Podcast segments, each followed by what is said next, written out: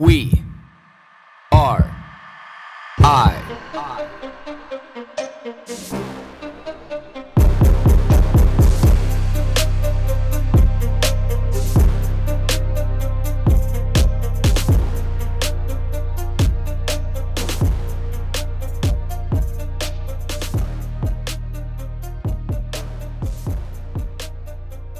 Why is it that it seems like that everybody's searching for community?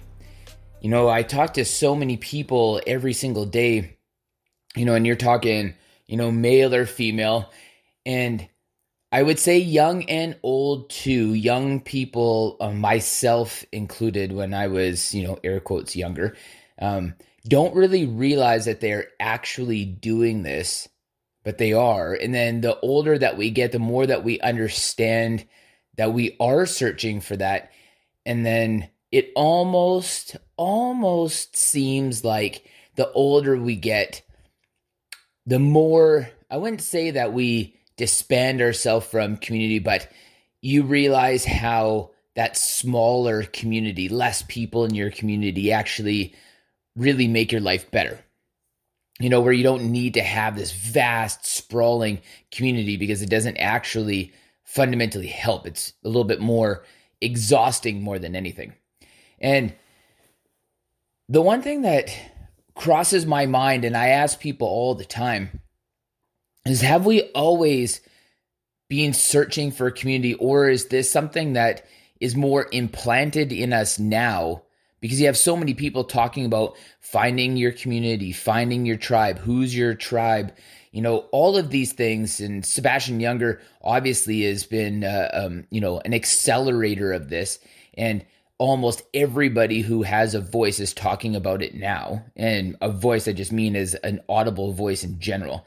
And, you know, do you think this is, I guess this is the question to, for me that, you know, kind of jumps around in my mind is that, is this because that we don't have as many people seeking organized religion? Like, is this what is force us into this disarray of finding your tribe or finding your community? Because the one thing that I do know, because it's really easy to say, yes, I think that is it. But when you dive deeper into it, you have to realize that there was so many unhappy people a part of those communities. They just happened to be a part of those communities. However, there was niche communities inside those larger organizations. And this happens everywhere. However, I think under the guise of a certain ideology or philosophy, this is why people then walked away from those communities, even if they did feel like there was a fundamental core element drawing them there, which was the people there. But there was a, a part of them that equally if not greater than, drove them away. And I can contest that I am one of these people. You know, because when I was young, you know, I liked going and playing with the other kids at Sunday school. But there was a part about going to church that I didn't connect with.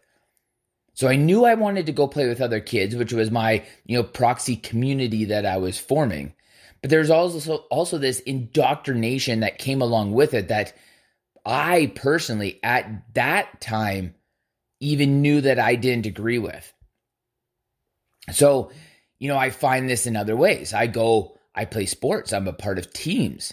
And I'm like, okay, well, I really like this football community. This is a community that I can connect with because I know my dad likes football. We watch football. I like throwing a football. I like playing football. I like hitting people. I like running. I like all these aspects, you know, to it. You know, but I do know that there were some guys on my team that I didn't get along with. But when you are accomplishing an actual task, if you don't get along with those guys, you know, you put that shit aside when that ball is snapped. So I'm like, well, here's my community. This is something that I connect with where, you know, there's an element to the disarray that gets dissipated by everybody because there's this immediate goal that has to be accomplished. You know, because when you're on the football field and, you know, that ball gets snapped, you don't have time to think about all the bullshit. There's way too much going on. And then there's the other part of it that's just the season where you care too much and as you should about making the playoffs, that you even put your shit aside, even if you have your little squabbles, because you want to get to the playoffs. You want to get to the big game and you want to be a part of the team that does. So I'm like, this is a little bit more where where I can work. This concept, like this concept where we have tasks. So then you deploy this strategy out into the workforce and you're like, well, this is great. But when you go from an athletic background into, you know, into a occupational foreground, you realize it's like, well, yes, this occupation, these these people want to accomplish a task, but there's way too much fuckery and downtime for there to be bullshit because there's not like the immediate necessity. So this is where becoming an entrepreneur comes into play. It's like, well, because then you have that immediate necessity. You have to build people around you. You have to build that team around you of people that want to accomplish things to be able to accelerate this goal extremely fast. So very much like that athletic background and foreground because you know you're around these people who ruthlessly want to get shit done where there may be some squabbles because you have a bunch of you know A type personality go-getter thrivers out there but they also want everything to succeed. They want to be a part of that that winning team air quotes winning team. So you find these communities and then you're a part of this you know maybe you have your toes into it a little bit and your your toes aren't. Maybe you are a part of this you know this facade of this you know this community occupationally. So then you go outside of your occupation and you find that gym or that running group or that yoga group or that book club or you know that wine tasting or that you know puzzle building or whatever. Like you're searching for this other part that you're missing because you don't have it every day. And I know that this is why people seek these things extracurricularly. And it's like, yeah, you know, like we should be doing them. However, I think a lot less people would be finding these proxy communities in the evenings and the weekends if they actually had something every single day that they felt connected with because you would feel fulfilled. And you you know you probably would do these things because you have some interests and some hobbies but they wouldn't mean so much to people. Because if you look at this the one thing that i realize is that being around so many entrepreneurs is you have people say like i just don't have time to be able to do that but there's a huge aspect to it the reason why they don't have time is because they feel fulfilled by doing all this other shit because they have direction, they have that guidance, they have that community that they're a part of every single day that's fulfilling that part of their soul, but they just don't realize it because then you become a workaholic. And it's like, well, is a workaholic really that bad? Because you know, it wasn't until again our very recent past that, you know, becoming a workaholic was an ugly thing because, you know, before you had no fucking choice but to be a workaholic because life is hard and it takes a lot of energy to be able to provide the basic needs for you and your family and the loved ones and people around you.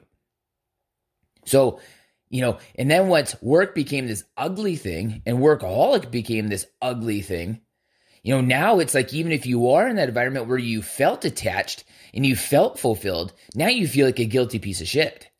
So now, you know, you have to tone that down or hide how you feel. And now you got to go search into this, you know, these other areas, you know, that where you can search this or seek this community and feel fulfilled.